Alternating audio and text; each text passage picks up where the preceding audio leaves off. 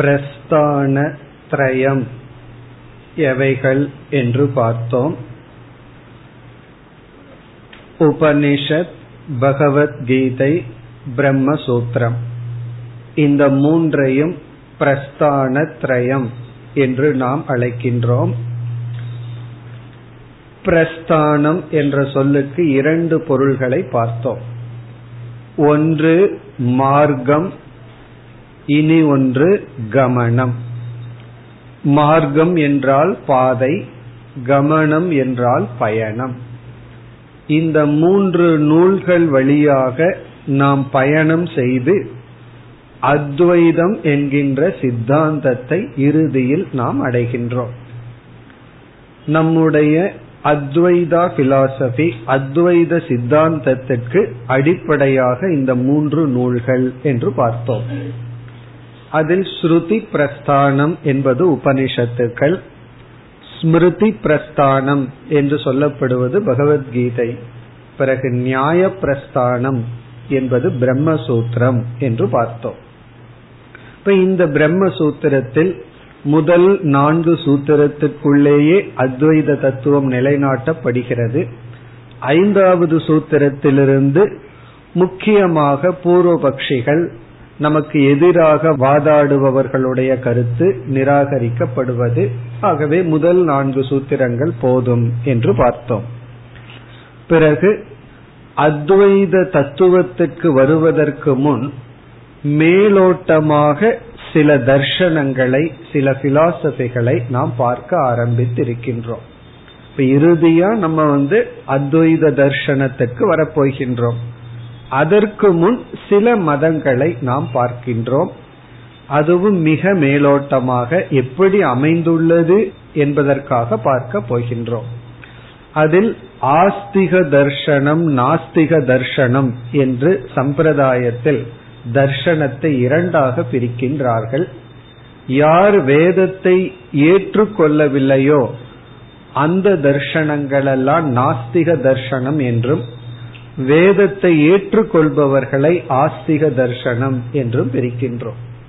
அதில் நாம் நாஸ்திக தர்ஷனத்தின் முதல் தர்ஷனமான சார்வாக மதத்தை ஆரம்பித்தோம். உண்மையில் இப்படிப்பட்ட மதத்தை பின்பற்றுபவர்கள் இப்பொழுது யாரும் இல்லை. மனிதர்கள் இடைப்பட்ட காலத்தில் இப்படிப்பட்ட தத்துவத்தை பேசலாம்.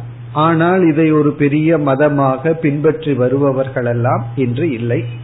இருப்பினும் சாஸ்திரத்துல சொல்லி இருப்பதனால் இதை நாம் இப்பொழுது பார்க்கின்றோம்.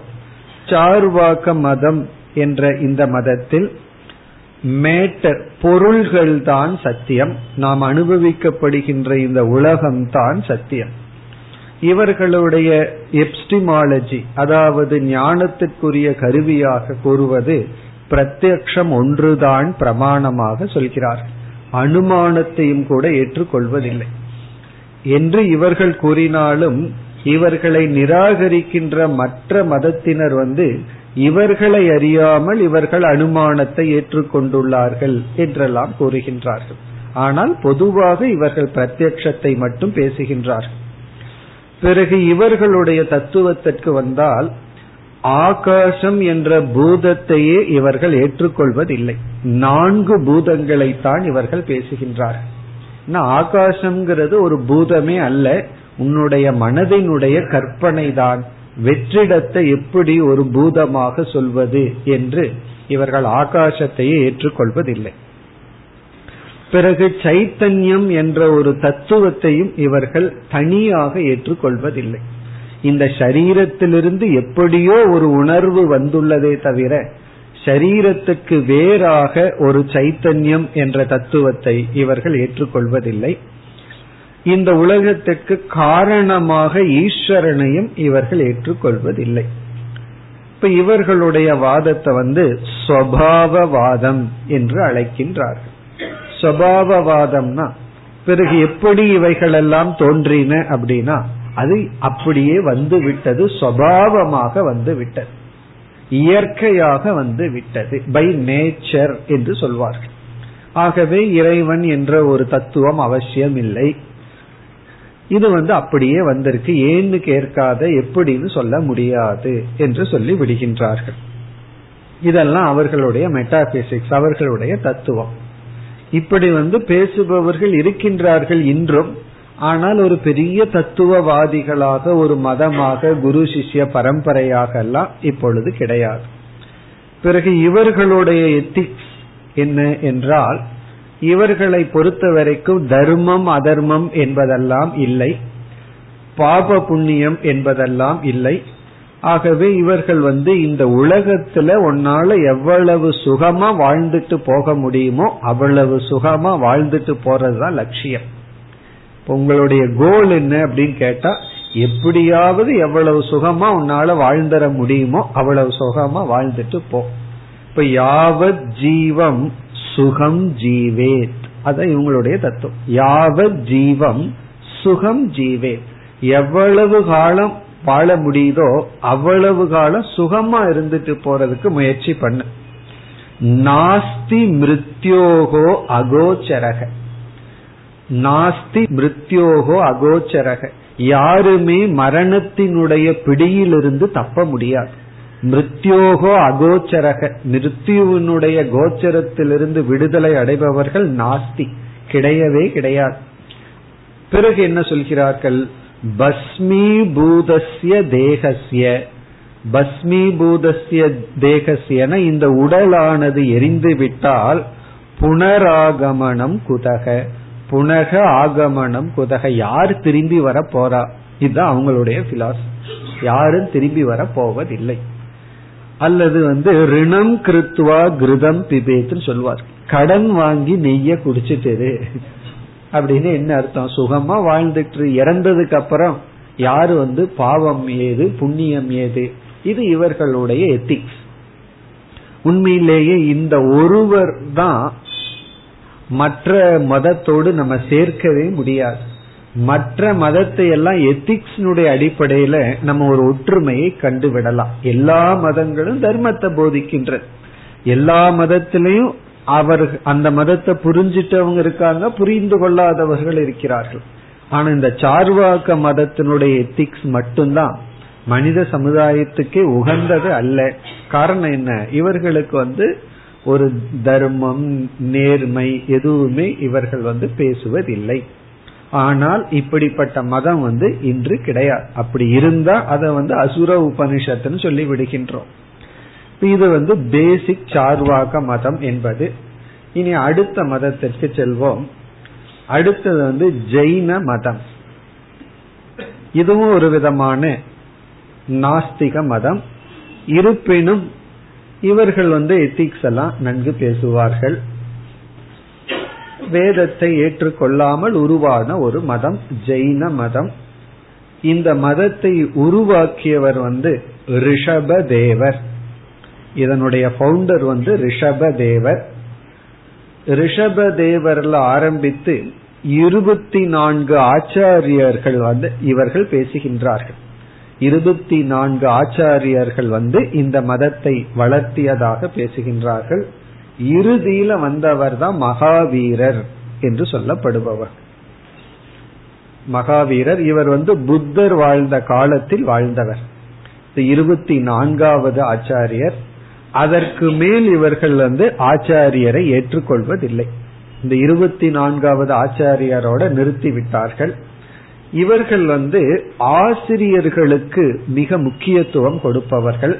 ஆச்சாரியக ஏவ தேவக. கடவுள் யாருன்னா குரு தான் கடவுள் அப்படின்னு சொல்லி குருவுக்கு வந்து ஈஸ்வரனுடைய ஸ்தானத்தை கொடுப்பவர்கள். இறைவனுக்கு நம்ம சாஸ்திரத்துல என்னென்ன குணங்களை எல்லாம் சொல்றோமோ அதெல்லாம் இவர்கள் குருவுக்கு சொல்வார்கள். ஆகவே இவர்கள் வந்து குரு கடவுள் இரண்டு ஒன்றுதான் என்று பேசுபவர்கள். இப்ப இவர்கள் வந்து இரண்டு விதமான பிரிவு இருக்கின்றது. ஸ்வேதாம்பரக திகம்பரகன்னு இரண்டாக பிரிக்கின்றார்கள். ஸ்வேதாம்பரகன வெண்மை ஆடையை உடுத்தி தவம் செய்பவர்கள் திகம்பரக அப்படின்னு சொன்னா காட்டில் வசிப்பவர்கள் கொடுமையான தவத்தில் ஈடுபடுபவர்கள் திகம்பரகன்னு சொல்லி. ஆனா இதெல்லாம் பேருக்கு தான் இப்பொழுது இருக்கின்றது. திகம்பகரர் அவர்களெல்லாம் இப்பொழுது நம்மிடத்தில் இல்லை. இனி இவர்களுடைய பிலாசபி வந்து இவர்களும் சில தத்துவங்கள் எல்லாம் பேசுகின்றார்கள். அதுல ரொம்ப சில சுவாரஸ்யமான ஒரு இரு கருத்தை மட்டும் எடுத்துக்கொள்வோம். இவர்களுடைய ஒரு விதமான வாதத்திற்கு சியாத்வாதம் என்பது பெயர். சியாத்வாதம். இது இவர்களுடைய ஒரு விதமான தத்துவம். சியாத்வாதம். சியாத் என்றால் இருக்கலாம். அப்படின்னு அர்த்தம். மேபி அப்படிங்கிற அர்த்தத்தில் இப்ப இவர்கள் என்ன கூறுகின்றார்கள்? இந்த உலகத்துல நாம என்ன ஜட்ஜ்மெண்ட் போட்டாலும் இது இப்படி என்று முடிவு செய்தால் அது ஒரு கோணத்துல தான் சரியா இருக்கும். இனி ஒரு கோணத்துல வந்து அது முழுமையாக இருக்காது. ஆகவே எல்லா ஜட்ஜ்மெண்ட்டும் ரிலேட்டிவ் என்ன ஒன்றை பற்றி ஒரு ஜட்ஜ்மெண்ட் முடிவு செய்தாலும் அது ரிலேட்டிவ் இப்ப உதாரணமா இந்த புஸ்தகம் வந்து டேபிள் மேல இருக்கு அப்படின்னு சொன்னா இதுவும் ரிலேட்டிவ் தான். ஒரு ஆங்கிள் பார்த்தா இது டேபிள் மேல கிடையாது. பிறகு ரூஃபுக்கு கீழே இருக்கு மேல இருக்குன்னு சொல்வது தப்பு என்றெல்லாம் சொல்வார்கள். அது மட்டுமல்ல இந்த நேரத்துல இந்த காலத்துல தான் அது டேபிள் மேல இருக்கு. இன்னும் கொஞ்ச நேரத்திற்கு பிறகு வந்து டேபிள் போகும். ஆகவே நாம போடுற எல்லா ஜட்ஜ்மெண்ட்டும் ஒரு காலத்திற்கு உட்பட்டது நிபந்தனைக்கு உட்பட்டது. அந்த புஸ்தகம் இப்படி இருக்கிற வரைக்கும் தான் இது புஸ்தகம் இது டேபிள் மேல இருக்கு. பிறகு இதை நம்ம கிழிச்சிட்டு காகிதமாக்கிட்டோம் அப்படின்னா அது புஸ்தகமாக இல்லை. இவ்விதம் அவர்கள் வந்து எல்லாமே அனித்தியம் நம்ம எந்த ஜட்ஜ்மெண்ட் போட்டாலும் அதுல வந்து சியாத்ங்கிற வார்த்தையை சேர்த்திக்கணுமா. இப்ப வந்து புஸ்தகம் அஸ்தி அப்படின்னா சியாத் அஸ்தி. அது இருக்கலாம் அப்படின்னு சேர்த்திக்கணுமா? பிறகு வந்து இல்லைங்கிறதுக்கும் இதே வாதத்தை குறிப்பிடுகின்றார்கள். இப்ப இந்த டேபிள் மேல புஸ்தகம் இல்லைங்கிறத சியாது நாஸ்தின்னு சொல்லணுமா? அது இல்லை இப்பொழுது இல்லை. இனி நாளைக்கு வந்துடலாம் அப்படி வாழ்க்கையில எந்த ஒரு ஜட்ஜ்மெண்ட் போட்டாலும் அது நிபந்தனைக்கு உட்பட்டு இருக்கிறதுனால சியாத்வாதம் என்று சொல்வார்கள். இதை நம்ம வேதாந்தத்தோட சேர்த்தனோம் அப்படின்னா அனிர்வச்சனீயம் அப்படின்னு சொல்லலாம். நம்ம எதை அனிர்வச்சனீயம்னு சொல்றோமோ அதை வந்து அவர்கள் வந்து சியாத்வாதம் என்ற விதத்தில் பேசுகிறார்கள். பிறகு இவர்கள் வந்து இவர்களுடைய மெட்டாபிசிக்ஸ் எடுத்துட்டோம் அப்படின்னா ஜீவன் அஜீவன் என்று இந்த உலகத்தை இரண்டாக பிரிக்கின்றார்கள். ஜீவன் அஜீவக ஜீவக அஜீவக. அஜீவக அப்படின்னா ஜடமான பொருள்கள். ஜீவன் அப்படின்னு சொன்னா உயிருடைய உயிரினங்கள். அந்த ஜீவனை இரண்டாக பிரிக்கின்றார்கள். முக்தக பத்தக என்று. அந்த இருபத்தி நான்கு ஆச்சாரியர்களை எல்லாம் முக்தர்களாகவும் நாமும் அவர்களுடைய உபதேசப்படி வாழ்ந்தால் பத்தர்களாக இருக்கின்ற நாம் முக்தர்களாக ஆக முடியும் என்றெல்லாம் இவர்கள் பிரிக்கின்றார்கள். இப்ப இவர்களுடைய எத்திக்ஸ் எல்லாம் நம்ம சாஸ்திரத்துல சொன்ன தெய்வீ சம்பத்து போல இந்த சார்வாக மதத்தை தவிர எல்லா மதத்தில் இருக்கிற எத்திக்ஸ வந்து நம்ம வந்து வேற்றுமை இல்லை அப்படின்னு சொல்லி விடலாம். வேற எந்த மதத்திலையும் கருத்து வேறுபாடு கிடையாது. ஆனா ஒவ்வொரு மதம் ஒவ்வொரு வேல்யூக்கு முக்கியத்துவம் கொடுத்து பேசுவது உண்மை. ஆனால் எல்லா பண்புகளையும் எல்லா மதங்களும் ஏற்றுக்கொள்கின்றது. அதை இன்டர்பிரேட் பண்ற விதத்துல சிலர் தவறு செய்யலாமே தவிர பிறகு எல்லா மதத்திலேயும் எத்திக்ஸ் வந்து ஒன்றுதான். இப்ப இவர்கள் வந்து ரொம்ப முக்கியமா பேசுவது வந்து அஹிம்சையை பற்றி பேசுகின்றார்கள். அதனாலதான் சில ஜெயின பார்த்தோம் அப்படின்னா வாயில வந்து துணியை கட்டி இருப்பார்கள். அது வந்து அது வந்து ஒரு சிம்பல் அது எதை குறிக்குதுன்னா நம்ம மூச்சுடும் பொழுதும் கூட எந்த ஜீவராசிகளுக்கும் ஹிம்சையை விளைவிக்க கூடாது என்பதை குறிக்கின்றது. இவர்கள் வந்து ஸ்ரத்தை ஆச்சாரம் ஞானம் போன்றவைகளுக்கெல்லாம் முக்கியத்துவம் கொடுப்பார்கள். இப்ப இவர்கள் வந்து ஒரு பத்து பண்புகளை முக்கியமாக பேசுகின்றார்கள். அது எந்த அளவுக்கு ஒருவர் பின்பற்றுகிறார்களோ இல்லையோ பட் அவர்கள் பேசுகின்ற அந்த பத்து பண்புகளை இப்பொழுது நாம் பார்ப்போம். இதுல அஹிம்சை தனியா வந்துருது. அஹிம்சை வந்து பிரதானமாக பேசுகின்றார்கள். பிறகு வந்து ஒரு பத்து வேல்யூ அதுல வந்து முதல் வேல்யூ வந்து க்ஷமா. பொறுமையாக இருத்தல். இவங்களுடைய தவம் வந்து இந்த பத்து வேல்யூவா தவம் பண்றேன் அப்படின்னா இந்த பத்து பண்புகளை பின்பற்றுவதுதான். அதுல முதல் வந்து க்ஷமா இரண்டாவது வந்து வினயக பணிவு. ஏன்னா இவர்கள் குருவுக்கு ரொம்ப முக்கியத்துவம் கொடுத்து பேசுவதனால பணிவுக்கு முக்கியத்துவம் கொடுக்கின்றார்கள். இரண்டாவது பணிவு. மூன்றாவது ஆர்ஜவம். ஆர்ஜவம். ஆர்ஜவம்னா நம்முடைய சிந்தனை சொல் செயல் நேராக இருத்தல். பிறகு அடுத்தது வந்து சத்தியம் வாய்மை உண்மை பேசுதல். பிறகு சௌச்சம் தூய்மையாக வைத்திருத்தல் நம்முடைய வீடு ஆலயம். பிறகு வந்து எல்லா பொருள்களையும் பயன்படுத்துகின்ற பொருள்கள் தூய்மையாக வைத்திருத்தல். பிறகு சமக மனக்கட்டுப்பாடு சமக பிறகு தபக. தபகன்னு சொல்லும் பொழுது அவர்கள் குறிப்பாக உபவாசத்தை குறிப்பிடுவார்கள். சில ஜெயின்ஸ் எல்லாம் ரொம்ப உபவாசம் நன்கு இருப்பார்கள். கடுமையான உபவாசம் இருத்தல். பிறகு தியாக விட்டு கொடுத்தல் தியாகம் செய்தல். அடுத்தது வந்து வைராகியம் வைராகியம்னா எந்த விதமான போக பொருள்களுக்கும் அடிமையாகாமல் இருத்தல். பிறகு சீலம் கேரக்டர் ஒழுக்கமாக இருத்தல். இப்படி இவர்கள் வந்து பத்து பண்புகளை கூறி இவைகளையெல்லாம் நம்ம முழுமையா பின்பற்றுவதுதான் தவம் என்று சொல்கின்றார். இனிமேல் எந்த ஒரு மதம் என்று எடுத்துக்கொண்டாலும் அது இந்த காலத்துல உருவாகிய மதமா இருக்கலாம். எனி ரிலீஜியன் எடுத்துட்டோம் அப்படின்னா எத்திக்ஸ் வந்து காமனா இருக்கும். அப்படி இருந்தா தான் மதம் என்று நாம் ஏற்றுக்கொள்கின்றோம். இனி நம்ம வந்து அடுத்த மதத்திற்கு செல்லலாம். அடுத்து நம்ம எடுத்துக்கொள்கின்ற மதம் வந்து பௌத்த மதம். பௌத்த மதம். இதெல்லாம் நம்ம ஏற்கனவே பல இடங்கள்ல பார்த்ததுனால அந்த பார்த்த கருத்தை எல்லாம் விட்டுட்டு இந்த பௌத்த மதத்தினுடைய ஒரு சாராம்சத்தை மட்டும் பார்ப்போம். இந்த புத்தர் தோன்றி பல வருடங்கள் புத்தர் இறந்ததற்கு பிறகு பல வருடங்கள் வந்து பௌத்த மதத்தினுடைய வளர்ச்சியே இல்லை. பிறகுதான் ஒரு இருநூறு முன்னூறு வருடங்களுக்கு பிறகுதான் அவருடைய உபதேசத்தின் அடிப்படையில் பல மதங்கள் தோன்றின. பல நூல்கள் சில அரசர்கள் வகுத்து கொடுத்தார்கள். அதை வச்சு பல விதத்தில் புத்த மதம் தோன்றின. ஆரம்பத்துல பதினெட்டு பிரான்ச் தோன்றின என்று சொல்வார்கள். பிறகு அதெல்லாம் கடைசியில வந்து ஹீனயானம் மகாயானம்னு இரண்டாக பிரிந்தது. இந்த புத்தர் புத்தருடைய மறைவுக்கு பல காலத்துக்கு பிறகுதான் அவருடைய புஸ்தகத்தின் அடிப்படையில் நூலின் அடிப்படையில் புத்த மதம் வளர்ச்சி அடைந்து பிறகு இறுதியாக இரண்டாக பிரிக்கப்பட்டது. இப்பொழுது இந்த இரண்டினுடைய ஐடென்டிபிகேஷன் எல்லாம் போய் புதிய புதிய ஜென் புத்திசம் என்றெல்லாம் புதிய பெயரில் உருவாகி செயல்பட்டு வருகின்றது. இந்த ஹீனயானத்தை இரண்டாக நாம் பிரிக்கின்றோம். வைபாஷிகம் சௌத்ரந்திகம் என்று இரண்டாக பிரிக்கப்படுகிறது. இந்த ஹீனயானம் வந்து வைபாஷிகம் பிறகு சௌத்ரந்திகம் இப்ப இதுல பார்த்தோம் அப்படின்னா இந்த இருவருமே ஹீனயானத்தில் வருகின்ற இருவருமே இந்த உலகத்தை சத்தியம் என்று ஏற்றுக்கொள்கின்றார்கள். இந்த உலகத்தை வந்து உண்மை அதுவும் சத்தியம் என்று ஏற்றுக்கொள்கிறார்கள்.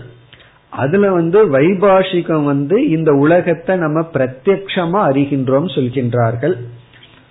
சௌத்ரந்திகர்கள் வந்து இந்த உலகத்தை நம்ம அனுமானத்தின் மூலமா தான் தெரிஞ்சுக்கிறோம். இப்படியெல்லாம் இவர்களுக்குள்ள சிறிய வேறுபாடு. பிறகு மகாயானத்திற்குள்ள போனோம் அப்படின்னா அங்கு இரண்டாக பிரிக்கப்படுகிறது. ஒன்று யோகாச்சாரக என்பது இனி ஒன்று மாத்தியமிக அப்படின்னு சொல்லி. இந்த யோகாச்சாரன் இவர்களை தான் க்ஷணிக விஞ்ஞானவாதின்னு சொல்றோம். அவர்களுக்கு வந்து மனதுல தோன்றி தோன்றி மறைகின்ற ஒவ்வொரு எண்ணமும் சைத்தன்யம் அதுதான் உண்மை என்று சொல்கின்றார்கள். பிறகு இந்த ஜெகத்தானது சூன்யம் என்று சொல்கின்றார்கள். ஜெகத்துன்னு ஒண்ணு கிடையாது பாக்கியார்த்தமே கிடையாதுன்னு சொல்கிறார்கள். பிறகு மாத்தியமிக்கங்கிறவர்கள் தான் சூன்யவாதிகள். அவர்கள் எதுவுமே இல்லை எல்லாமே சூன்யம்தான் உண்மை என்று சொல்கின்றார்கள். இதெல்லாம் ஒரு காலத்தில் அப்படி இருந்தது. ஆனா இப்பொழுது இருக்கின்ற பல புத்த மதத்தை சார்ந்தவர்கள் வந்து என்ன சொல்கிறார்கள்? நாங்க சூன்யம்னு சொல்வது வந்து உபனிஷத்துல சொல்லப்படுற பிரம்மத்தை தான் அப்படின்னு சொல்கின்றார்கள். அப்படி அவர்கள் சொன்னா பிறகு வந்து நம்ம வேதாந்தத்திலிருந்து வேற்றுமை கிடையாது. பிறகு வந்து சூன்யம்ங்கிற வார்த்தை நல்லா இல்லையே கேட்கறதுக்கு. அதுக்கு பிரம்மன்னு அழகா நம்ம வச்சுக்கலாம். ஆனால் இப்பொழுது சூன்யவாதிகள் எல்லாம் மிக குறைவு. இந்த தத்துவம் எல்லாம் குறைந்து வேல்யூஸ் தான் இப்ப வந்து புத்த மதத்துல காலத்திற்கு ஏற்ற மாறிக்கொண்டு வருகின்றது. இப்ப அவர்கள் வந்து சொல்கின்ற சில தத்துவத்திற்கு இப்பொழுது நம்ம செல்லலாம். நான்கு உண்மைகள் என்று ஆரம்பத்தில் புத்தருடைய உபதேசமாக கூறுவார்கள். Four noble truth about suffering நம்முடைய சம்சாரத்தை பற்றிய நான்கு பெரிய பேருண்மைகள் என்று கூறுவார்கள். முதல் பேருண்மை அவர்கள் கூறுவது துக்கம். அது வந்து ஒரு பேருண்மை. இப்ப துக்கம் அப்படின்னு சொன்னா நம்முடைய வாழ்க்கை வந்து அவ்வப்பொழுது இன்பம் கிடைச்சாலும் உண்மையிலேயே நம்ம வந்து துக்கத்துல தான் இருக்கோம். அது நமக்கு தெரியாமல் இருக்கின்றது. அப்ப இந்த உலகம் வந்து துக்கமயம். அது ஏன் துக்கமயம்னு சொல்கின்றோம் அப்படின்னு சொன்னா நமக்கு மேலோட்டமா அவ்வப்பொழுது சில இன்பங்கள் கிடைத்தாலும் உண்மையிலேயே இந்த உலகம் வந்து துக்கம். இப்ப இதத்தான் நம்ம புத்த மதம்னு சொன்னாவே புத்தர் வந்து இந்த உலகத்தை துயரமாக நமக்கு புகட்டினார். இது துயரம்ங்கிறத எடுத்து காட்டினார்னு சொல்வார்கள். இது வந்து புத்தர் கண்டுபிடிச்ச நான்கு பேர் உண்மையில முதல் உண்மை வந்து துக்கம். அப்ப இந்த பிரபஞ்சம் வந்து துக்கமயம். இப்ப இரண்டாவது கருத்து துக்க சமுதாயக அப்படின்னு சொல்கிறார்கள். துக்க சமுதாயம் என்றால் இந்த துக்கத்துக்கு காரணம் இருக்கின்றது. அதை அவர் கண்டுபிடித்தார். காரணம் இருக்குங்கிறதே ஒரு கண்டுபிடிப்பு ஒரு பேருண்மை. ஏன்னா காரணமே கிடையாது அது சுவாவம்னு சொல்லிட்டா நம்ம ஒண்ணுமே பண்ண முடியாது. ஆகவே துக்கத்துக்கு காரணம் இருக்கு அது துக்க சமுதாயம். இப்படி சொல்வதிலிருந்து நமக்கு வந்து துக்கத்துக்கு காரணம் இருக்கு. உரிய முயற்சியை எடுத்து அப்படின்னா அந்த துக்கத்திலிருந்து விடுதலை அடைய முடியுங்கிறது மறைமுகமாக சொல்லப்படுகிறது. பிறகு மூன்றாவது கருத்து மூன்றாவது பேருண்மை வந்து துக்க நிரோதக. துக்க நிரோதம்னா நம்மால துக்கத்தை நீக்க முடியும். இது ஒரு அஷூரன்ஸ் கொடுத்தாராம் புத்தர். துக்கம் இந்த உலகம் அதற்கு காரணங்கள் எல்லாம் இருக்கு. மூன்றாவது கண்டிப்பா காரணத்தை நீக்க முடியும். அது துக்க நிரோதம். நான்காவது வந்து துக்க நிரோத மார்க்கக. இந்த துக்கத்தை நீக்குகின்ற மார்க்கம் துக்க நிரோத மார்க்கக. அதுதான் மதத்துல உபதேசிக்கப்படுகிறது என்று சொல்லப்படுகிறது. துக்க நிரோத மார்க்கம். இப்படி நான்கு பேருண்மைகள் வாழ்க்கையை பற்றி என்று சொல்லி இதுல முக்கியமா அடுத்தது என்ன சொல்கின்றார்கள்? சரி துக்கத்துக்கான காரணம் என்ன என்ற கேள்வி வரும் பொழுது அதில் பல கருத்து வேறுபாடுகள் அல்லது பல கருத்துக்கள் இருக்கின்றன ஒருவருடைய கருத்து அத்வைதத்திற்கு சேர்ந்து செல்வது ஒரு சிலர் என்ன சொல்கிறார்கள்? அவித்யா அஜானம் அப்படி ஒரு சில புத்த மதத்தை சார்ந்தவர்கள் கூறுகிறார். நம்முடைய துக்கத்துக்கு காரணம் என்னன்னா அவித்யா. இது வந்து நம்ம வேதாந்தத்துல சொல்ற கருத்து தான் மற்றவர்களுடைய கருத்து வேறு சிலர் வந்து சம்ஸ்காரக என்று சொல்கிறார்கள். நம்ம மனசில் இருக்கிற பதிவு தான் துக்கத்துக்கு காரணம். ஆகவே உபாயம் வந்து அவைகளை சரிப்படுத்துவதுதான். வேறு சிலர் வந்து ஸ்பர்ஷகன்னு பதில் சொல்கிறார்கள்.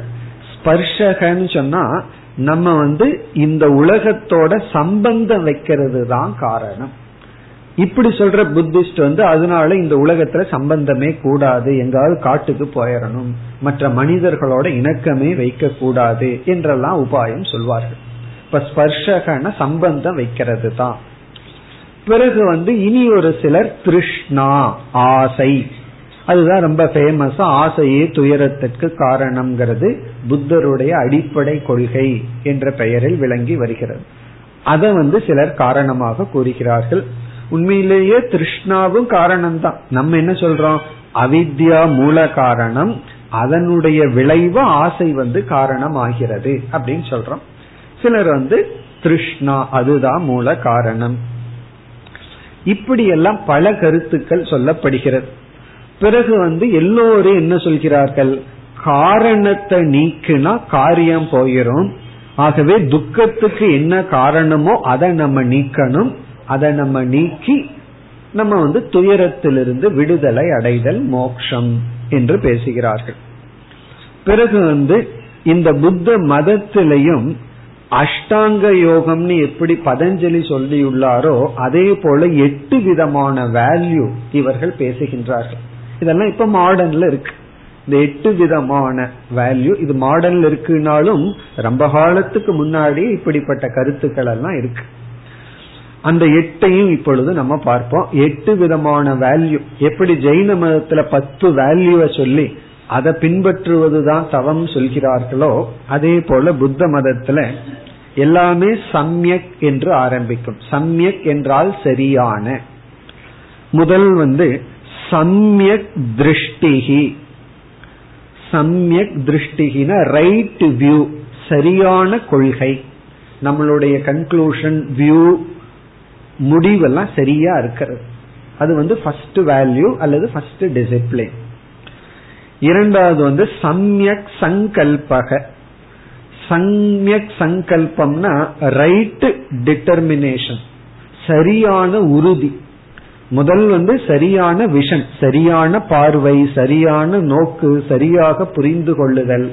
இரண்டாவது வந்து நம்முடைய சங்கல்பம் முடிவானது உறுதியானது சரியாக இருத்தல். மூன்றாவது சம்யக் வாக். நம்முடைய வாக்கானது சரியாக அமைதல். இதத்தான் சத்தியம்னு சொல்றோம். அதாவது வாக்கு வந்து நம்ம பேசுவது என்னைக்குமே சரியாக முறையாக இருத்தல். நான்காவது சம்யக் கர்ம குட் கான்டாக்ட் நம்முடைய நடத்தை சரியாக இருத்தல். சம்யக் கர்ம. ஐந்தாவது சம்யக் ஜீவக. சம்யக் ஜீவகனா சாமானிய தர்மத்தை பின்பற்றி வாழ்தல் நம்முடைய வாழ்க்கையே வந்து சாமான்யமான தர்மத்தை பின்பற்றி வாழ வேண்டும். சமய கர்மங்கிறதுல விசேஷ தர்மங்கள். பிறகு ஆறாவது வந்து சம்யக் வியாயாமக. வியாயாமக என்றால் எஃபர்ட் நம்முடைய முயற்சி வந்து ரைட் எஃபர்ட் நம்ம பிரச்சனைக்கு தகுந்தாற்போல நம்ம வந்து முயற்சி செய்ய வேண்டும். சம்யக் வியாயாமக. பிறகு ஏழாவது சம்யக் ஸ்மிருதிஹி. ஸ்மிருதிஹி அப்படிங்கிறது மைண்ட்ஃபுல்னஸ் கவனமாக இருத்தல் அல்லது நல்ல விஷயங்களையே மனசுல ஞாபகம் வைத்திருத்தல். எத்தனையோ அனுபவங்கள் இருக்கு. சில பேர் வேண்டாததை மட்டும் நினைச்சிட்டு இருக்கிறது. நல்லதையெல்லாம் மறந்துடுறது. அப்படி இல்லாம சம்யக் ஸ்மிருதிகி நல்ல விஷயங்களை நினைச்சிட்டு இருக்கிறது. கவனமாக இருத்தல். பிறகு இறுதியாக சம்யக் சமாதிகி ரைட் கான்சன்ட்ரேஷன் சம்யக் சமாதிகி முறையாக மனதை ஒருமுகப்படுத்துதல். இந்த ஜென் அப்படின்னு சொல்லி இப்ப சொல்றது வந்து நம்முடைய தியான் அப்படிங்கறத அவங்க வாயில நுழையாம அது ஜென் புத்திசம் அப்படின்னு பேர் வந்துச்சு. பிறகு நம்ம சாஸ்திரத்துல இந்த பஞ்சதந்திர கதைகள் எல்லாம் ரொம்ப சொல்லி இருக்கோம் இந்த கதை சொல்றதுல நம்ம ஆளுக்கு ஒரு காலத்துல உச்சகட்டத்தில் இருந்தார்கள். கதை சொல்றதுலயும் சரி கதை விடுறதுலயும் சரி. அதைத்தான் இந்த ஜென் புத்திசம் வாங்கிட்டு கதை மூலியமா தத்துவங்களை எல்லாம் உபதேசம் செய்து வந்தார்கள். அதுக்கு எல்லாமே நம்மளுடையதுதான். அங்க பவுண்டேஷனா இருந்திருக்கு. பிறகு என்னாச்சு? காலத்துக்கு தகுந்தாற்போல் அவர்கள் வந்து அந்த கதைகள் மூலமாக தத்துவங்களை கூறுதல்லாம் வந்திருக்கு. இப்படி இந்த மதங்களை எல்லாம் பார்த்தோம்னா காலத்துக்கு தகுந்தாற்போல் மாற்றங்கள் அடைந்து கொண்டே வந்துள்ளது. இதெல்லாம் நாஸ்திக தர்சனம் சொல்றோம். இந்த நாஸ்திக தர்ஷனம்னா அவர்கள் மீது நம்ம தவறான எண்ணத்துக்கு வரக்கூடாது. வேதத்தை பிரதானமாக அவர்கள் எடுத்துக்கொள்ளவில்லை. இந்த சார்வாகன தவிர மீது எல்லா ரிலீஜியனையும் நம்ம எத்திக்ஸ் அடிப்படையில முழுமையாக நம்ம ஏற்றுக்கொள்ள வேண்டும். காரணம் என்ன? எல்லாமே தர்மத்தை பற்றியும் பண்புகளை பற்றியும் தவத்தை பற்றியும் தான் பேசுகின்றார் சமண மதத்துல வந்து அகிம்சையை வந்து அதிகமாக பின்பற்றி விட்டார்கள் சொல்லக்கூடாது. அவர்களும் வந்து ஒரு சிம்பாலிக்கா வாயில கட்டி வச்சிருக்காங்களே தவிர பட் அவர்களுக்கும் தெரியும் ஹிம்சப்படுத்தாம இந்த உலகத்துல வாழ முடியாது. ஒரு ஜீவன் வாழணும்னா இனி ஒரு ஜீவன் அழிந்தாகணும். ஆனா அந்த மதத்துல வந்து அஹிம்சைக்கு முக்கியத்துவம் கொடுக்கறன்னு காட்டுவதற்காகத்தான் அப்படிப்பட்ட சில சிம்பல்ஸ் இருந்திருக்கு. கொள்ளலாம். சரியா புரிஞ்சு கொள்ளலைன்னா சரியாக உபதேசித்திருந்தாலும் நம்ம வந்து தவறாக புரிந்து கொள்ள வாய்ப்பு இருக்கு. இனி நம்ம வந்து ஆஸ்திக தர்சனத்திற்கு செல்கின்றோம். நம்மளுடைய எய்ம் வந்து அத்வைதத்துக்கு வரணும்? அதற்கு முன்னாடி எப்படியெல்லாம் இருக்குன்னு பாக்குறோம் அவ்வளவுதான். இந்த ஆஸ்திக தர்சனங்கள் ஆறு தர்சனங்கள் பேசப்படுகிறது. அதுல வந்து முதல் தர்சனம் வந்து சாங்கிய மதம். சாங்கிய மதம் இதை உருவாக்கியவர் வந்து கபில முனிகி. கபிலருங்கிறவர் வந்து ஒரு மதத்தை உருவாக்கினார் சாங்கிய மதம்.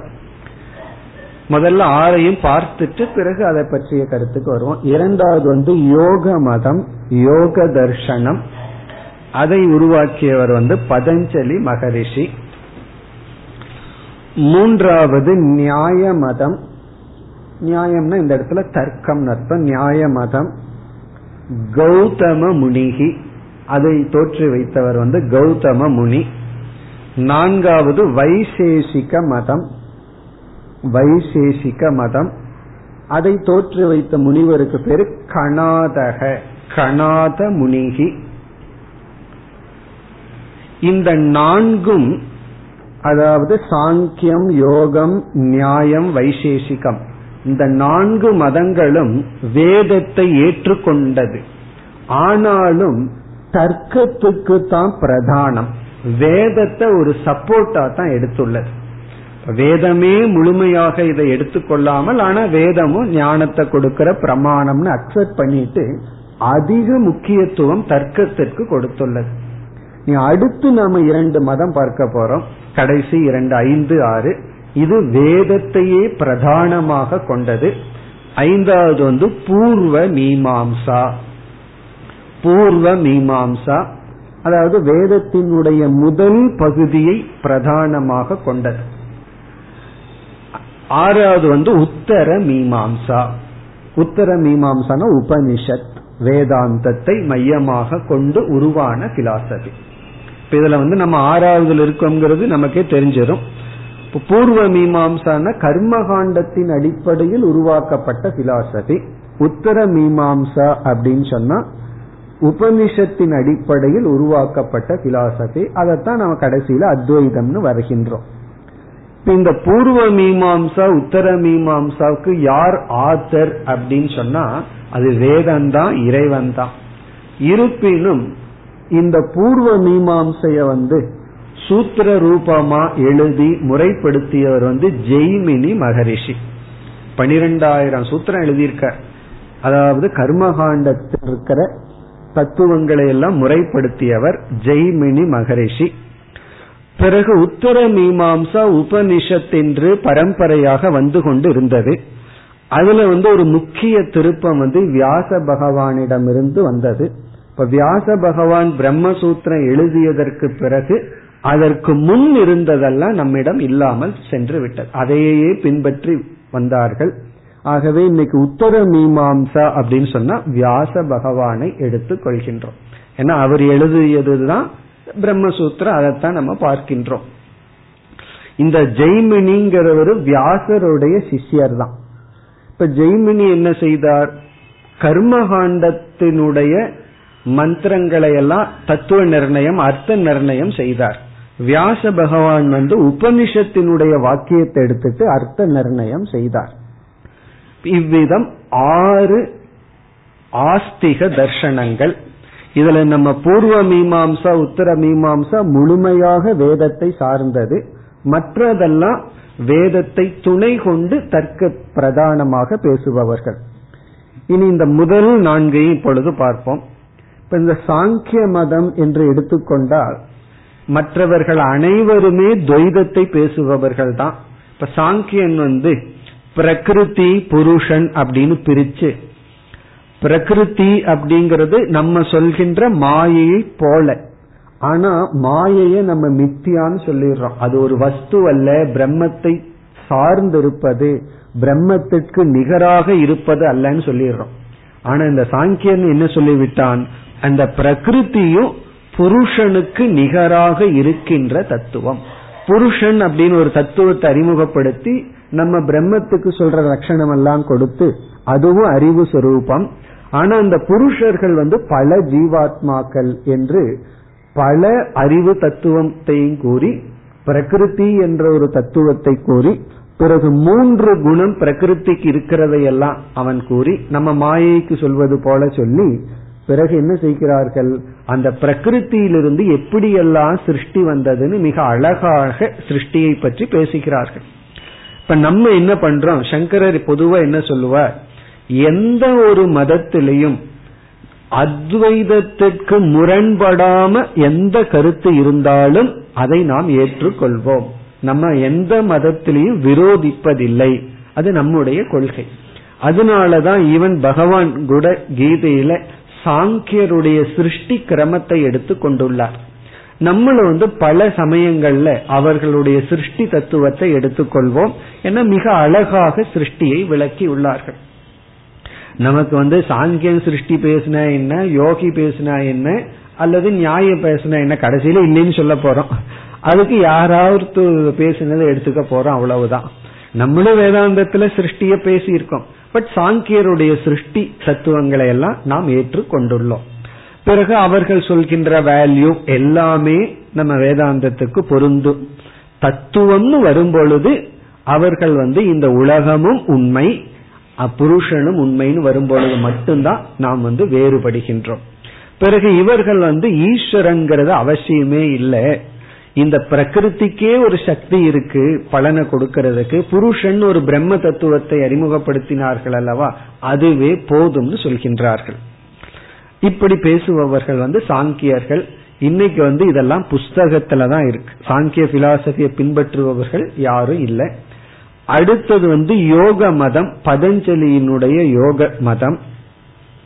இந்த பதஞ்சலியினுடைய யோக சூத்திரத்துல பார்த்தோம் அப்படின்னா முழுமையாக யோக சூத்திரம் வந்து நம்முடைய மைண்ட் டிசிப்ளினை பத்தி தான் பேசிட்டு இருக்கு இந்த அஷ்டாங்க யோகம்னு குறிப்பா நம்ம வந்து அதை எல்லோரும் ஏற்றுக்கொள்கின்றோம். எட்டு படிகள்ல நம்ம மனதை வந்து நெறிப்படுத்துவதை பற்றி பதஞ்சலி பேசியுள்ளார். இப்ப அந்த பகுதி அனைத்தும் நம்மால் ஏற்றுக்கொள்ளப்படுகின்றது. பகவான் வந்து கீதையிலையும் அர்ஜுனன் வந்து மன சஞ்சலமா இருக்கு கட்டுப்படுத்த முடியவில்லைன்னு சொன்ன உடனே அதற்கு பதிலே வைராகியத்தினாலேயும் அபியாசத்தினாலேயும் முடியுங்கிற பதிலே பதஞ்சலியினுடைய யோக சூத்திரத்திலிருந்து எடுத்த பதில் தான் அப்படி இந்த மன கட்டுப்பாடு விஷயத்துல வந்து பதஞ்சலியை நம்ம முழுமையாக ஏற்றுக்கொள்கின்றோம். அவரும் சில சித்திகளை எல்லாம் கூறி இவைகளெல்லாம் மோட்சத்துக்கு தடைன்னு வேற சொல்லியிருக்கார். ஆகவே அவர் கூறுகின்ற அனைத்து சித்திகள் அது மோட்சத்திற்கு தடைங்கிற கருத்து எல்லாமே நாம் ஏற்றுக்கொள்கின்றோம். பின்னாடி வந்தவர்கள் என்ன செய்தார்கள்? பதஞ்சலியினுடைய யோக சூத்திரத்தின் அடிப்படையில் ஒரு மதம் உருவாக்கப்பட்டு விட்டது. இப்ப அந்த மதம் வந்து சாங்கிய மதத்துக்கும் யோக மதத்திற்கும் மேக்சிமம் ஒற்றுமை உண்டு. ஆனா இந்த யோகிகள் வந்து ஈஸ்வரனை ஏற்றுக்கொள்கிறார்கள். அதனாலதான் ஈஸ்வர பிரணிதானம் எல்லாம் பதஞ்சலி எழுதியுள்ளார்.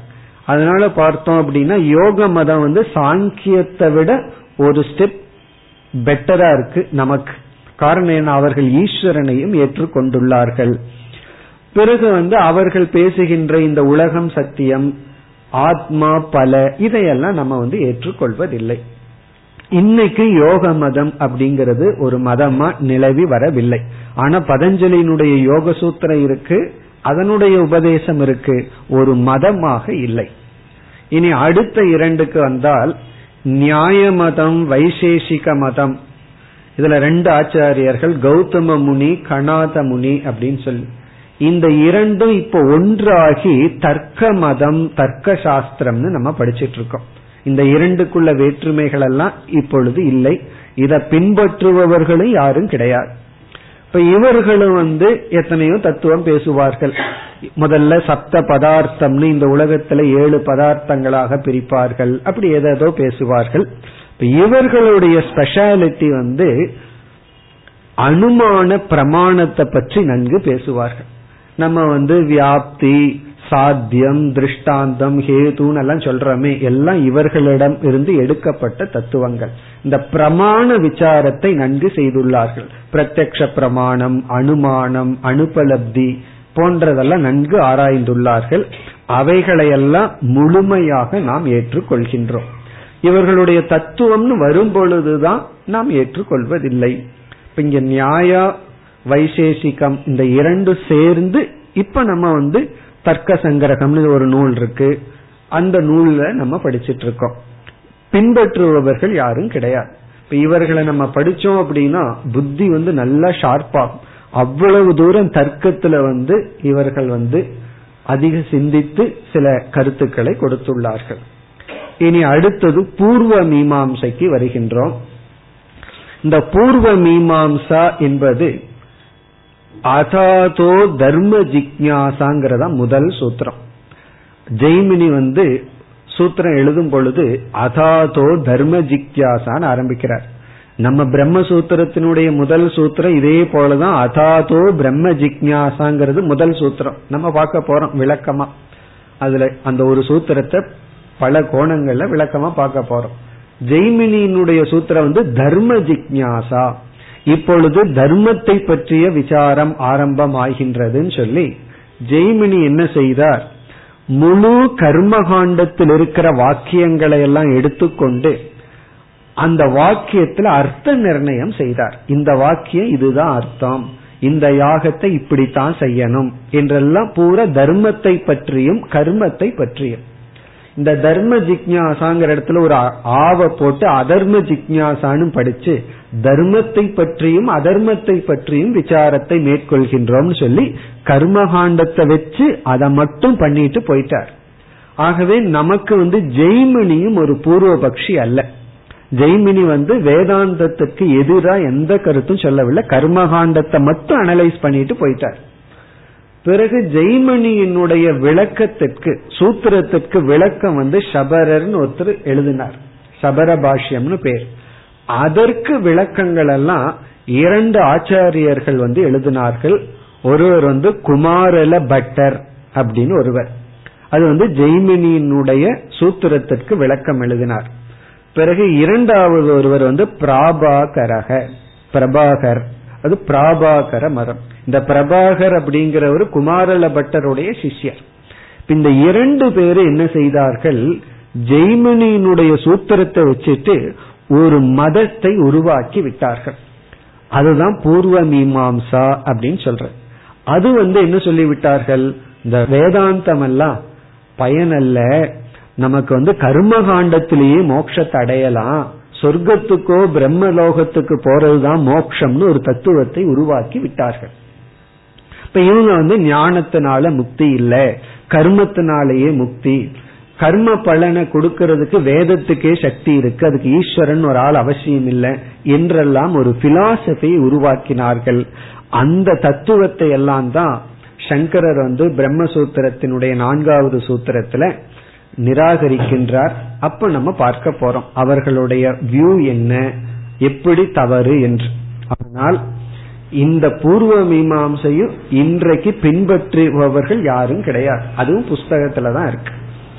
இனி இறுதியாக நம்ம இவ்வளவு தூரம் விசாரம் பண்ணினது எதற்குனா உத்தர மீமாம்சா.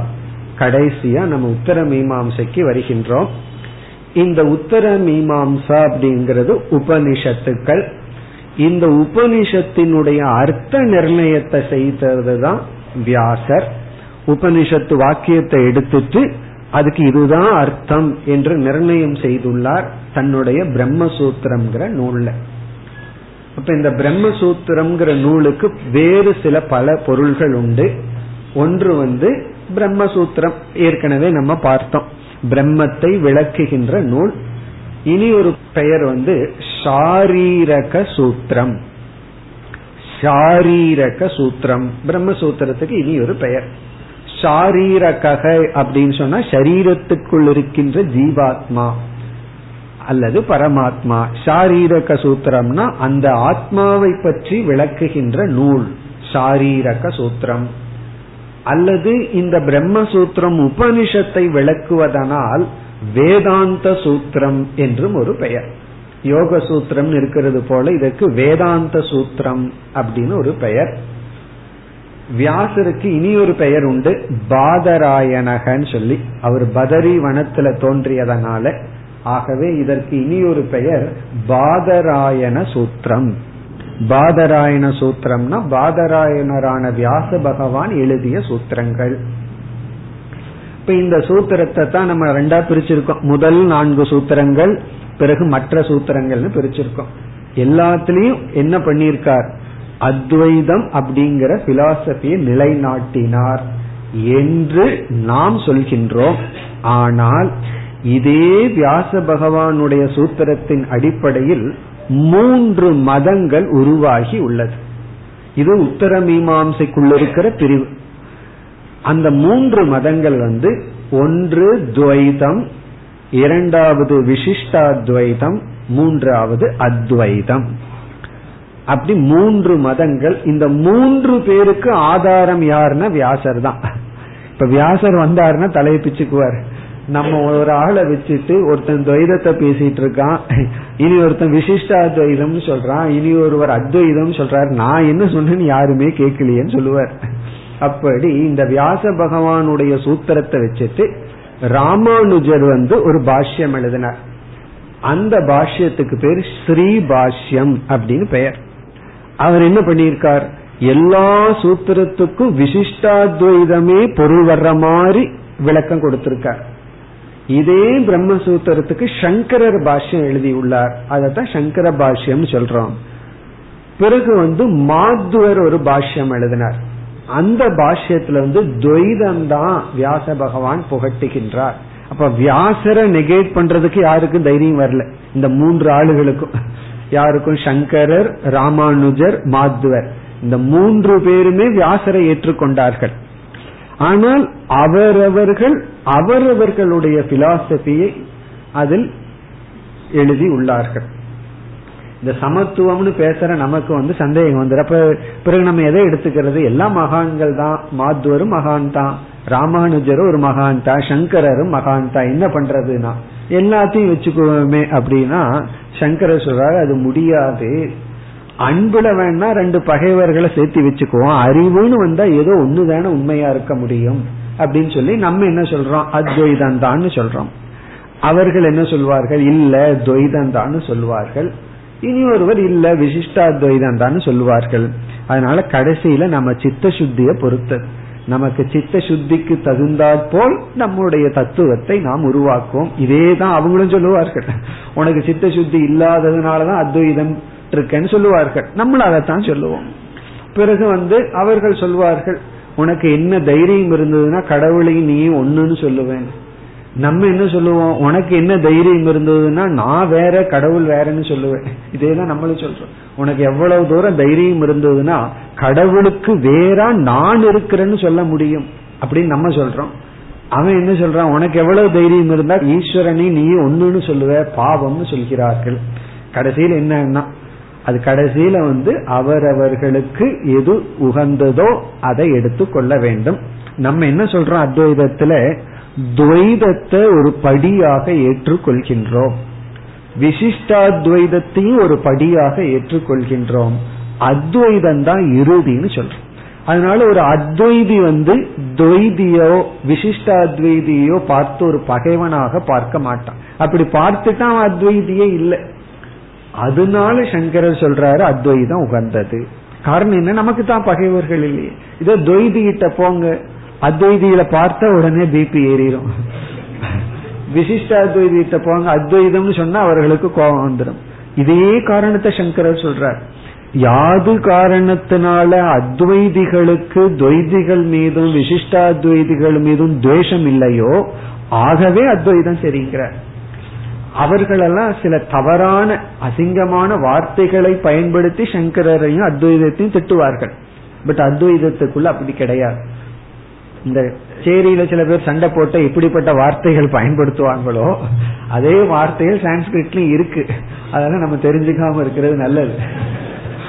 அந்த வார்த்தையில சங்கரரை திட்டுவார்கள் அத்வைதத்தை குறை சொல்வார்கள். ஆனால் எந்த அத்வைத ஆச்சாரியர்களும் எந்த துவைதிகளையோ விசிஷ்டாத்வைதிகளையோ இழிவாக பேசியதில்லைங்கிறத சங்கரர் குறிப்பிட்டு ஆகவே நம்ம அத்வைதத்தை ஏற்றுக்கொள்ள வேண்டும்னு சொல்ற இப்ப இன்று நம்ம சம்பிரதாயத்துல வந்து துவைதம் இதே உத்தர மீமாசையின் அடிப்படையில் உபனிஷத் துவைதத்தை தான் சொல்லுதுன்னு சொல்பவர் இருக்கிறார்கள். ஆனால் மிக மிக குறைவு. மாத்துவர்கள் வந்து கர்நாடகால ஆங்காங்கு கொஞ்சம் இருக்காங்க அவ்வளவுதான்.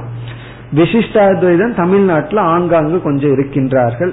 ஆனா விசிஷ்டாத்வைத சம்பிரதாயத்துல பிறந்தவர்களும் கூட இன்று தொண்ணூத்தி ஒன்பது சதவீதம் அத்வைத பிலாசபியை பின்பற்றுகிறார்கள் அந்த விசிஷ்டாத்வைதமோ துவைதமோ அந்த டிசிப்ளின்லயோ இறைவனை வழிபடுற முறையிலேயோ நம்ம வந்து குறை கூறுவதோ தவறுன்னு சொல்வதில்லை. அது எல்லாமே ஏற்றுக்கொள்கின்றோம். அந்த சம்பிரதாயத்தை ஏற்றுக்கொள்கின்றோம். ஆனால் இறுதியில என்ன அப்படின்னு வந்தா நம்ம இந்த இரண்டே கருத்து தான் ஜெகன் மித்யா பிரம்ம சத்தியம். இதுல நம்ம வந்து மாறுவதில்லை இதை நம்ம விட்டு கொடுப்பதில்லை. அப்படி விட்டு கொடுத்துட்டோம் அப்படின்னா நம்ம அத்வைதம் அல்லன்னு ஆயிரும். இப்ப இந்த ஜெகன் மித்யாங்கிற கருத்தும் பிறகு வந்து அந்த பிரம்மன் சத்தியம் அந்த ஜீவனுடைய உண்மையான சுரூபம் பிரம்மன் தான் இதுதான் நம்ம வந்து வியாசருடைய சூத்திரத்தின் அடிப்படையில் சங்கரனுடைய விளக்கத்தின் அடிப்படையில் பார்க்க போவது. இப்ப நம்ம ஏற்கனவே பல முறை பார்த்துட்டோம். முதல் நான்கு சூத்திரம் சங்கரருடைய பாஷ்யத்தோட பார்த்துட்டோம் அப்படின்னா நம்ம அத்வைதா பிலாசபியவே நம்ம நிலைநாட்டியது ஆகின்றது. மீதி சூத்திரம் எல்லாம் அது எப்படி அமைக்கப்பட்டுள்ளதுன்னு ஒரு சாம்பிள் தான் பார்க்க போறோம். இனி நம்ம வந்து சங்கரருடைய பாஷ்யத்துடன் உள்ள செல்ல வேண்டும். ஆனா சம்பிரதாயத்துல வந்து பிரம்மசூத்திரம் ஆரம்பிப்பதற்கு முன்னாடி பத்து சாந்தி பாடத்தை படிச்சுட்டு தான் ஆரம்பிப்பார்கள். தச சாந்தி பாடம்னு புஸ்தகமே இருக்கு. ஏன்னா இது வந்து ஒரு பெரிய பிலாசபியை நம்ம நிலைநாட்ட போறோம் புரிஞ்சுக்க போறோம். அதனால நம்மளுடைய ட்ரெடிஷன்ல பத்து சாந்தி பாடத்தை படிச்சுட்டு சாதாரணமா என்ன செய்வார்கள் பரம்பரையில? அந்த பத்தையும் சொல்லிட்டு தான் ஆரம்பம் ஆகும். அப்படி எல்லாம் பண்ணோம்னா கிளாஸே பாதி கிளாஸ் சாந்தி பாடத்துல போயிடும் அதனால நம்ம என்ன பண்ண போறோம்? இந்த பத்து சாந்தி பாடம் எங்கெங்க வருதுன்னு நான் மென்ஷன் பண்றேன். பிறகு வந்து அது அங்க இருக்குன்னு தெரிஞ்சுக்குவோம். இந்த பத்துல ஒரே சாந்தி பாடத்தை தவிர இரண்டு சாந்தி பாடத்தை தவிர மீதி எல்லாமே நமக்கு தெரிஞ்சதுதான். அதனால அந்த வரிசையா அந்த பத்து என்னென்னங்கிறத மட்டும் நான் இப்பொழுது கூறுகின்றேன். இதெல்லாம் தெரிஞ்சுக்கிறோம் அவ்வளவுதான். நம்மளுடைய சம்பிரதாயத்துல இந்த பத்து சாந்தி பாடத்தை படிச்சுட்டு பிரம்மசூத்திரம் படிக்கிறது வழக்கம்ங்கிறதுக்காக. அது உங்களுடைய ஹோம்ஒர்க் அந்த பத்து எங்கெங்க இருக்குன்னு மட்டும் சொல்லுவேன். அதை எடுத்து பத்தையும் எழுதி படிச்சுக்கிறதெல்லாம் உங்க வீட்டு வேலை. அதுல வந்து முதல் சாந்தி பாடம் வந்து தைத்திரிய உபனிஷத்தினுடைய சாந்தி பாடம். சன்னோமித்ர சம் வருணக நம்பர் ஒன் தைத்திரிய உபனிஷத் சீக்ஷாவல்லியில் இருக்கிற சாந்தி பாடம் ஷன்னோ அப்படின்னு எழுதிக்கங்க. மீதி எல்லாம் வீட்டில் போய் கலெக்ட் பண்ணிக்கங்க. இரண்டாவது சாந்தி பாடம் சகனாவது இந்த ரெண்டுமே கிருஷ்ண எஜுர்வேதம் சகனாவது மூன்றாவது சாந்தி பாடம் எஸ் சந்தசாம் ரிஷபோ விஸ்வரூபக அப்படின்னு சொல்லி தைத்திரியோபனிஷத்துல சீக்ஷாவல்லியில நான்காவது பகுதி ஒன் போர் சீக்ஷாவல்லிங்கிறது தைத்திரியோபனிஷத்து நம்ம படிச்சிருக்கோம். அதுல முதல் பகுதியில நான்காவதுல வருது. அதுல சின்ன போர்ஷன் எஸ் சந்தசா மிருஷபோ விஸ்வரூபக அப்படிங்கிற சாந்தி பாடம் மட்டும். அதுல ஒரு ஆவகந்தி ஹோமம் வரும். அதெல்லாம் கிடையாது. ஸ்ருதமே கோபாயன்னு முடியும். அவ்வளவுதான். ஒரு நான்கு வரி. இது மூன்றாவது. நான்காவது சாந்தி பாடமாக படிப்பது அகம் விரக்ஷஸ்ய ரேரிவா அப்படின்னு அதுவும் தைத்திரியோபனிஷத்துல முதல் செக்ஷன்ல பத்தாவது மந்திரம். இது ஒரு மூணே வரிதான். அகம் விரக்ஷஸ்ய ரேரிவா அப்படின்னு வருவது. நான்காவது பார்த்துட்டோம். ஐந்தாவது பூர்ணமத பூர்ணமிதம். இது எல்லாத்துக்கும் தெரியும். சுக்ல எஜுர்வேதம் ஈசாவாசியம் போன்ற பல உபனி பிருகதாரண்யக்கம் போன்ற உபநிஷத்தில் இருக்கு. ஆறாவது சாந்தி பாடம் ஆப்யாயந்து மமாங்காணின்னு கேனோபனிஷத்தில் வருவது. சாமவேதத்தில் இருக்கிற சாந்தி பாடம். ஆப்யாயந்து மமாங்காணி எல்லாம் நம்ம உபனிஷத் புஸ்தகத்திலேயே உங்களுக்கு மேக்சிமம் கிடைச்சிரும். பிறகு ஏழாவது ரிக்வேத உபனிஷத் ஐத்திரேய உபனிஷத்தினுடைய சாந்தி பாடம். வாங்மே மனசி பிரதிஷ்டான்னு வரும். வாங்மே மனசி பிரதிஷ்டா. ஐத்தரேய உபனிஷத்தை எடுத்தீங்கன்னா அதில் இருக்கிற சாந்தி பாடம். நம்ம வந்து ஐத்திரேய உபனிஷத்தை இங்க பார்க்கல.